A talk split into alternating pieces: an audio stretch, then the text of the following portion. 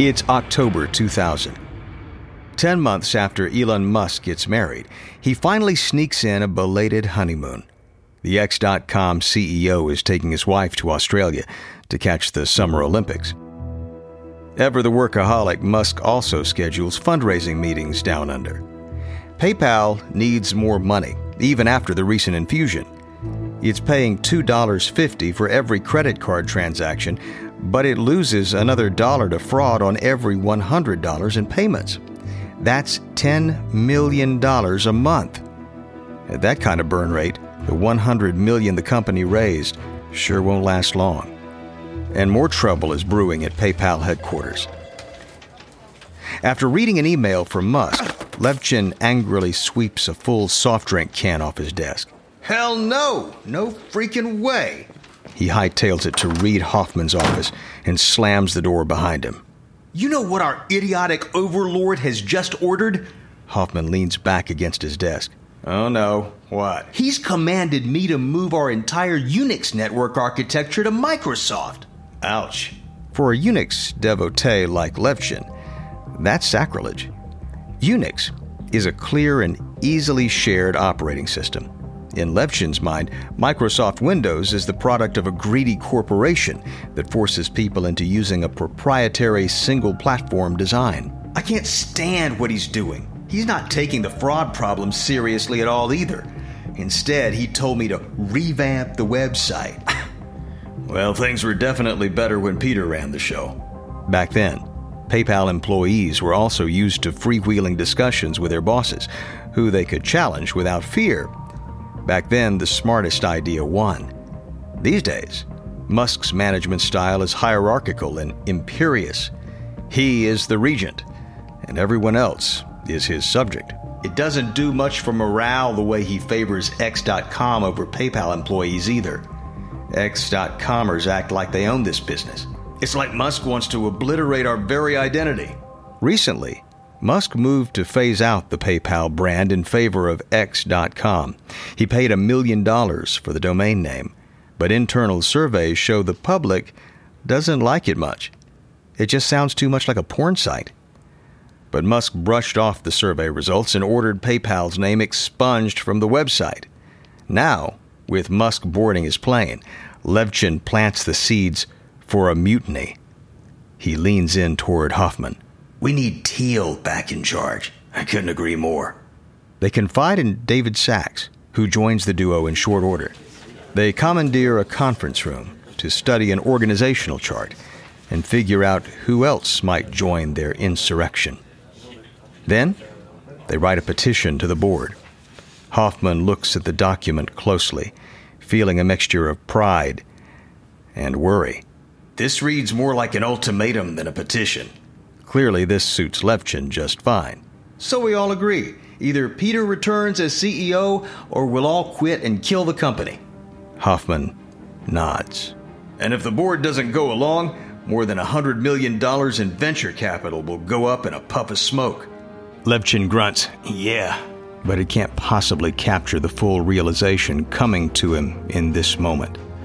Levchin now sees that to save the company, they'll have to be willing to destroy it.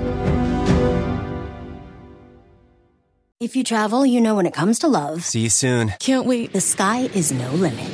You know with your Delta Amex card, being oceans apart means meeting in Aruba, and booking a war travel with your card means saving 15% on Delta flights. You know kissing under the bridge of sighs guarantees eternal love because you're the long distance lovebirds. It's why you're a Delta SkyMiles Platinum American Express card member. If you travel, you know. Take off 15 discount not applicable to partner operated flights or taxes and fees. Terms apply. Visit go.amex slash you know. Now, since you're a podcast listener, I'm sure you know all about how audio just does something to the imagination. So I'm really excited to tell you about how Audible's brand new exclusive thrillers are brought to life with that kind of captivating sound design, the eerie soundscapes, and dynamic performances. There's one that caught my eye, I should say, caught my ear. It's an Audible original called Sleeping Dogs Lie by Samantha Downing. It details the aftermath of a local businessman's murder in Marin County, California, a once sleepy suburb now part of the bustling Silicon Valley area. And as an Audible member, well, you get to keep one title a month from their entire catalog, including bestsellers and new releases. New members can try Audible now free for 30 days. Head on over to audible.com slash BW or text BW to 500 500. That's audible.com slash BW or text BW to 500 500 and try out Audible free for 30 days. From Wondery, this is Business Wars. I'm David Brown.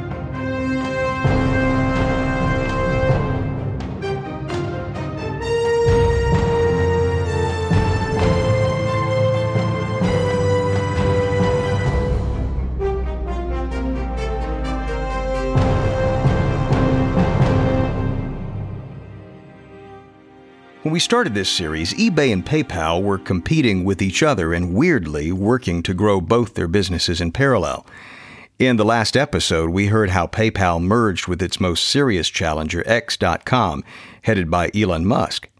In episode 5, breaking up is hard to do, PayPal is getting ready to go head to head with eBay. But it's tricky. Move too quickly and PayPal's plan implodes too slowly, and eBay will destroy them. Before PayPal can fine tune this delicate maneuver, it has to contend with the challenger within its own camp, X.com. Levchin canvasses his engineering team for signatures to sign the petition demanding Thiel's return. Virtually everyone on the original PayPal team signs it. As the revolt spreads, Musk's X.com loyalists catch wind of the plot. Julie Ankenbrandt, the vice president of PR after the merger, tips off Musk. Ankenbrandt isn't too concerned. To her, the animosity between the two camps seems downright natural, like normal competition, the kind you expect from two competing startups that merge. From halfway around the world, Musk calls Ankenbrandt. So, how bad is it? Not that bad. I think it's going to be okay. Still, the whole thing is unsettling. She notices but brushes off what seem like small things, but somehow they bury themselves in her subconscious. In the middle of the night, a few hours after she turns in, Ankenbrandt bolts upright in her bed, her heart pounding. She drives to the office to find the lights blazing. She calls Musk. You'd better get back here. That morning, Levchin and Hoffman, with a few PayPal faithful in tow, burst into the Sequoia Capital office of board member Mike Moritz and hand him a fat folder stuffed with signed petitions. Moritz is from Wales and a former journalist who covered tech before investing in it with such success that he became known as having the Midas touch. He's no pushover, but he'll certainly listen. Meanwhile, Musk cut short his Olympic vacation and honeymoon. The CEO flies back to Silicon Valley to confront the rebellion. The battle lines are drawn. The board consists of six people. Thiel, Levchin, and Musk come from the combined company. Then there are three independent directors Moritz, John Malloy from Nokia Ventures, and Tim Hurd from Madison Dearborn. To stay under the radar, Thiel and Levchin go to Levchin's Palo Alto apartment to continue strategizing. Thiel starts things rolling. By virtue of the board structure, we have the advantage. Malloy will vote with us. He led our very first venture capital round. That means you, me, and Malloy equal three votes. I can count two, Max. But Moritz might side with Elon. He was the second largest investor in X.com before the merger. Although, if I'm Elon, I wouldn't count on it. That leaves only one board member to sway. Mm hmm. Tim Hurd. I'll call him before Elon gets off the plane. Levchin calls Hurd and brings him up to speed. Levchin and Thiel are on the speakerphone. Hurd's not happy about being put on the spot like this. Mostly, He's ticked off because Levchin just can't let go of the fraud issue and the whole server thing. Yes, yes, I heard you, Max. I've, I've already acknowledged there are problems. I agree that fraud could be life threatening to the company, but frankly, I couldn't care less what servers you run on. Are you really serious about destroying the company if you don't get your way? Levchin looks at Thiel. Yes. Levchin jumps in. Absolutely. Jesus. I think you really might. The board meets. The wait is excruciating. Finally, Moritz calls. We're not sold on handing the reins back to Peter. Now, wait I'm not done. Peter can be the interim CEO until we can conduct a thorough search for a new leader. We hope that. Hello? Hello? Oh, damn it. Moritz hangs up during the revelry and calls Musk. He grimaces as soon as Musk picks up and then explains. I'm sorry, Elon, but the board has decided. All because I told Max to switch from Unix to Microsoft? That's absurd. It's more than that, and you know it. Your management style was too top down. Maybe, maybe. But you know what the real lesson here is? What? Don't take vacations. With Thiel back as CEO, a position he would retain until the end, PayPal returns to normal. By this point, in the fall of 2000, the company is well on its way to grabbing 200 million PayPal accounts worldwide. Thiel consults with Hoffman, his old friend and now company president. They agree the time is right to seek a buyer. Fraud is down, internal squabbles have resolved, and growth is hot. Hoffman takes the lead. With a meaty face and wavy brown hair, he looks a bit like a friendly construction foreman. He's a meticulous man. When he was in middle school, he began editing Dungeons and Dragons role playing scripts for a Bay Area gaming company. He got a degree in philosophy and then studied at Oxford before abandoning an academic career to pursue something that he believed would have greater social reach. He brings his analytical thinking skills to sales negotiations. Hoffman and Thiel set their minimum price at $600 million. They approach Google and Yahoo, both internet giants gobbling up smaller online service providers. But there's a hitch. By now, 70% of PayPal's business takes place on eBay. Hoffman visits Yahoo's offices. Overgrown plants cast fat shadows, leaving little room for light to slant into the conference room. Yahoo's executive, tanned, bespectacled, offers him a bottle of water. The visitor accepts. We've crunched the numbers, and our market capitalization sits right now at 700 million. We're growing, and we could sit still, but we're exploring our options. He inquires what sort of interest the Yahooligans might have in buying the company. The executive fidgets a bit before responding. I have to tell you, Reid, we've been watching what you're doing, and it is very impressive. But Hoffman knows what's coming. an enormous slice of your business comes from eBay 60%. I mean, that looks to us like you're dependent on them. I'll grant that we overlap quite a bit. Sure. But what if they block you? They wouldn't do that. 70% of eBay users accept payments through PayPal. The users would just riot. But they have BillPoint waiting in the wings. BillPoint's growing on their network as well, you know. Hoffman snorts, but the executive persists. If BillPoint gets a little more popular, then shutting you out is a real possibility. Then we just have paid $700 million for a worthless company. Okay, I, I see what you're saying. we'll be in touch. Good luck, Reid. Hoffman leaves the meeting a bit rattled. Yahoo's right about the risk. Hoffman meets with Google executives. They bring up similar concerns. PayPal is simply too dependent on eBay to be a safe investment. Meanwhile, eBay has in fact considered kicking PayPal off its network. But Hoffman, ever the smooth operator, catches wind of that possibility and places a well timed phone call to an associate at eBay. Uh, I'm not asking you whether it's true or not that you've been thinking about taking us off the platform. But look at what the feds are doing to Microsoft. What Hoffman's talking about here are accusations that Microsoft is becoming a monopoly, and it's taking heat for that. The Justice Department has accused Microsoft of effectively coercing PC makers into loading Microsoft's browser and making it the default option. That leaves its competitor, Netscape, out in the cold. The litigation was brutal. Hoffman keeps making his pitch. Listen, listen, I'm just saying now is not the time for eBay to act like a monopoly anyway. Think how your users would react. Of course, even this defense is risky. Antitrust action will be for Thiel and Hoffman cold comfort. By the time they litigated against eBay, PayPal would be dead, much like Netscape.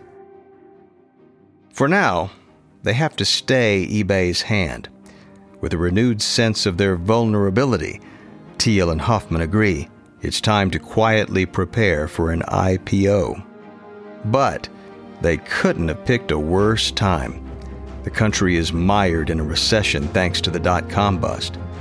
Fact is, they don't have much of a choice. If they're going to survive, they need the money. Apple Card is the perfect cashback rewards credit card. You earn up to 3% daily cash back on every purchase every day. That's 3% on your favorite products at Apple, 2% on all other Apple Card with Apple Pay purchases, and 1% on anything you buy with your titanium Apple Card or virtual card number. Visit apple.co slash card calculator to see how much you can earn. Apple Card issued by Goldman Sachs Bank USA, Salt Lake City branch. Subject to credit approval. Terms apply. LinkedIn Jobs isn't just another job board. With a vast network of more than a billion professionals, it's the best place to hire. You'll get access to professionals you can't find anywhere else.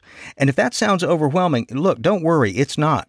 LinkedIn Jobs makes the process easy and intuitive. So easy, in fact, that 86% of small businesses get a qualified candidate within 24 hours. If you're like me, hiring the best candidates for a job can often be about who you know, the connections you make. My favorite thing about LinkedIn Jobs is the ability to screen for the experience and qualities you're looking for and reach out directly, not waiting for the right person to come in over the transom, sifting through emails. It's actually fun to find people with the skills and backgrounds you need this way through LinkedIn Jobs. Often, you're making connections that help your business along the way. Post your job for free at linkedin.com slash business wars. You can thank me later. That's linkedin.com slash business wars to post your job for free. Terms and conditions apply.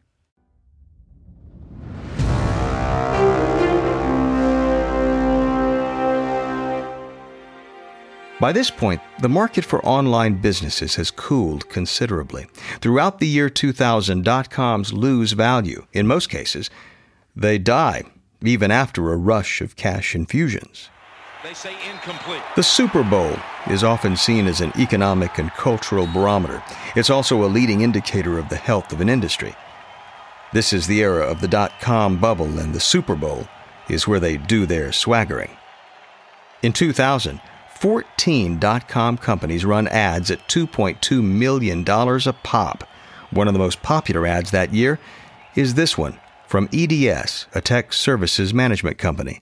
They're flush and having plenty of fun in this ad. I wouldn't do nothing else. It ain't an easy job, but when you bring a herd into town and you ain't lost a one of them, ain't a feeling like it in the world. A couple of gruff cowboys on horseback are herding hundreds of cats. Yeah, cats out on the range. Like two weary cowhands, they compare scratch marks at the end of the day. I think I've ever done. I got this one this morning, right here. And if you look at his face, it's it just ripped to shreds, you know. And it gets a good laugh. But by 2001, in the wake of the dot com bust, only three dot coms bother to advertise. An E Trade commercial wordlessly makes the point about the dot com apocalypse. Tipping its Stetson to last year's cat herding ad, this commercial, also a Western, features a chimp in cowboy gear on horseback. He rides through a ghost town of crumbling, shuttered dot com companies. The chimp dismounts and picks up a battered hand puppet, the avatar of the defunct Pets.com. A tear rolls down the chimp's face. The commercial ends with a sign admonishing viewers to invest wisely. Then, in mid 2001, things get infinitely darker. Like a movie, I saw a large plane, like a jet, go immediately headed directly into the World Trade Center. It, it just flew into it, into the into the. PayPal employees turn on the TV and watch as plumes of dark black smoke gush out of gaping wounds in the World Trade Towers. After that globe altering attack, the market tanks further. Not only that, but something fundamental has shifted for Levchin and Thiel, even if it won't become clear quite how for some time. PayPal began after a talk Thiel gave about the limits of state power. With their original idea to send money worldwide at the press of a button, they hoped to move the world closer to a stateless utopia. But this attack will put those dreams of a technocratic, stateless social order to bed. Still, PayPal continues to prepare for its IPO despite all this economic turbulence. Truth is, with eBay controlling so much of its business, they have little other choice. They desperately need the money if they are to stay alive. Not that they tell investors this. On September 28th, barely two weeks after the attacks of 9 11, PayPal announces plans to go public. Wall Street is still reeling after the attack. The markets are in tumult. Dot coms are blowing up all around them, so this seems bizarre. Bloomberg is baffled and sums up the public reaction in an article entitled, Can PayPal Pull This Off? The article begins, Why it's doing an IPO now is a mystery. Well, to investors, perhaps, but not to PayPal's leadership team. They know exactly what they are doing. After the announcement, people are left guessing at PayPal's approach. The company can't legally comment thanks to an enforced silent period before IPOs. eBay hopes to pounce on the uncertainty surrounding the impending IPO. The company approaches PayPal about a deal, but when they meet, it becomes apparent the two companies do not see eye to eye. Representatives greet one another in a Goldman Sachs conference room to discuss possible terms, but Hoffman notices that something is awry.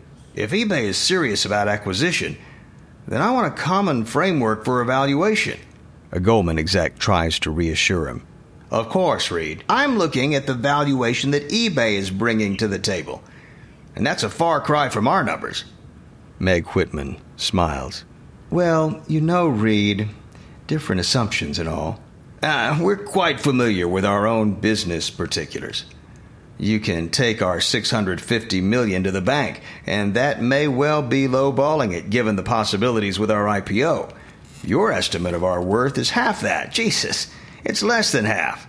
We've taken those possibilities into account. You think we haven't done our homework? Hoffman is silent for a minute as he pores over the spreadsheet. Uh, hold on. These values are too low. We agreed on these numbers and you changed them. An eBay negotiator leans over to look. Let me see now. It's clear to Hoffman that the eBay negotiators are stalling. Oh, sure. Must have slipped your notice. Hey, let me know what you find, all right? This looks like the classic we can destroy you, so we are going to offer you a pittance ploy. Is that what you think is going on here? How else do you come up with a number like that? I think eBay gave you a lowballed maximum price, and you all went along with it. I'm not haggling from an anchor of half what we're worth. The two companies again exchange spreadsheets, and Goldman inserts the original valuations. Hoffman turns to the Goldman team. It's hard to feel like you're bargaining in good faith at this point. What follows from eBay is what Hoffman later calls the Microsoft Lecture. It's a variation on the Godfather's I'm going to make him an offer he can't refuse. The intent is the same but it goes like this We are going to make this offer once and then crush you. You really should take this offer. Hoffman walks out. eBay has something of a power position here, but can't press its advantage as long as PayPal is so intimately tied into its network. And PayPal, while vulnerable, can hope to force eBay's hand by going public. Hoffman realizes he can't push eBay too far or walk away from negotiations himself. As long as eBay is negotiating with PayPal, eBay can't badmouth PayPal in the press, or it would hurt its own future business. But if it did, PayPal's IPO would sputter. Hoffman gathers the board together to settle on a minimum sticker price they'll accept in lieu of going public, which remains an arrow in their quiver but a risky maneuver. They decide on $1 billion, a cool 150% of their in house valuation. Hoffman relays the news to eBay. Negotiators counter with 750 million. Hoffman tells them, no dice. Negotiations drag on eBay offers 800 million. Still, no. Then 825. Finally, 850 million. All the while, Hoffman stays firm on $1 billion. After several weeks, eBay tells him $850 million is its final offer. Hoffman put it simply I'll be very clear again. You give me a billion dollars, you own the company. At 850 million, I don't know if you own the company or not. I'll have to go back to the board to talk about it. But Meg Whitman, bargaining from what she sees as a position of power, sticks to her guns. Hoffman takes the $850 million offer back to the PayPal board for consideration. The eBay board grits their teeth at having bent as far as they did, but feel confident that all will work out in their favor. It may yet. But first, they have to sweat. These two companies have grown so closely intertwined, they can hardly exist one without the other. It's been a contentious relationship, filled with suspicion and blame. Question is can this marriage be saved? And if not, who walks? Hey, Prime members, you can binge every episode of Business Wars ad free on Amazon Music. Download the Amazon Music app today. Or you can listen ad free with Wondery Plus and Apple Podcasts. Before you go, tell us about yourself by completing a short survey at slash survey Hope you enjoyed this episode of Business Wars. Quick note about the conversations you've been hearing. We can't know exactly what was said, but this dialogue is based on our best research. I'm your host, David Brown. Adam Penenberg wrote this story. Karen Lowe is our senior producer and editor. Jenny Lauer is our producer. Sound designed by Bay Area Sound. Our executive producer is Marshall Lewy, created by Hernan Lopez for Wondery. It's all a lighthearted nightmare on our podcast, Morbid. We're your hosts. I'm Alina Urquhart. And I'm Ash Kelly. And our show is part true crime, part spooky, and part comedy. The stories we cover are well researched. He claimed and confessed to officially killing up to 28 people. With a touch of humor. I'd just like sure. to go ahead and say that if there's no band called Malevolent Deity, that is pretty great. A dash of sarcasm and just garnished a bit with a little bit of cursing. This motherfucker lied. Like a liar. Like a liar. And if you're a weirdo like us and love to cozy up to a creepy tale of the paranormal, or you love to hop in the Wayback Machine and dissect the details of some of history's most notorious crimes, you should tune in to our podcast, Morbid. Follow Morbid on the Wondery app or wherever you get your podcasts. You can listen to episodes early and ad free by joining Wondery Plus in the Wondery app or on Apple Podcasts.